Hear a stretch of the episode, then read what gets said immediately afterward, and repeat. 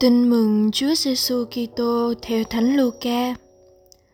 Khi ấy, Chúa Giêsu vào đền thờ, người liền xua đuổi các người buôn bán tại đó và phán bảo họ rằng: Có lời chép rằng, nhà ta là nhà cầu nguyện.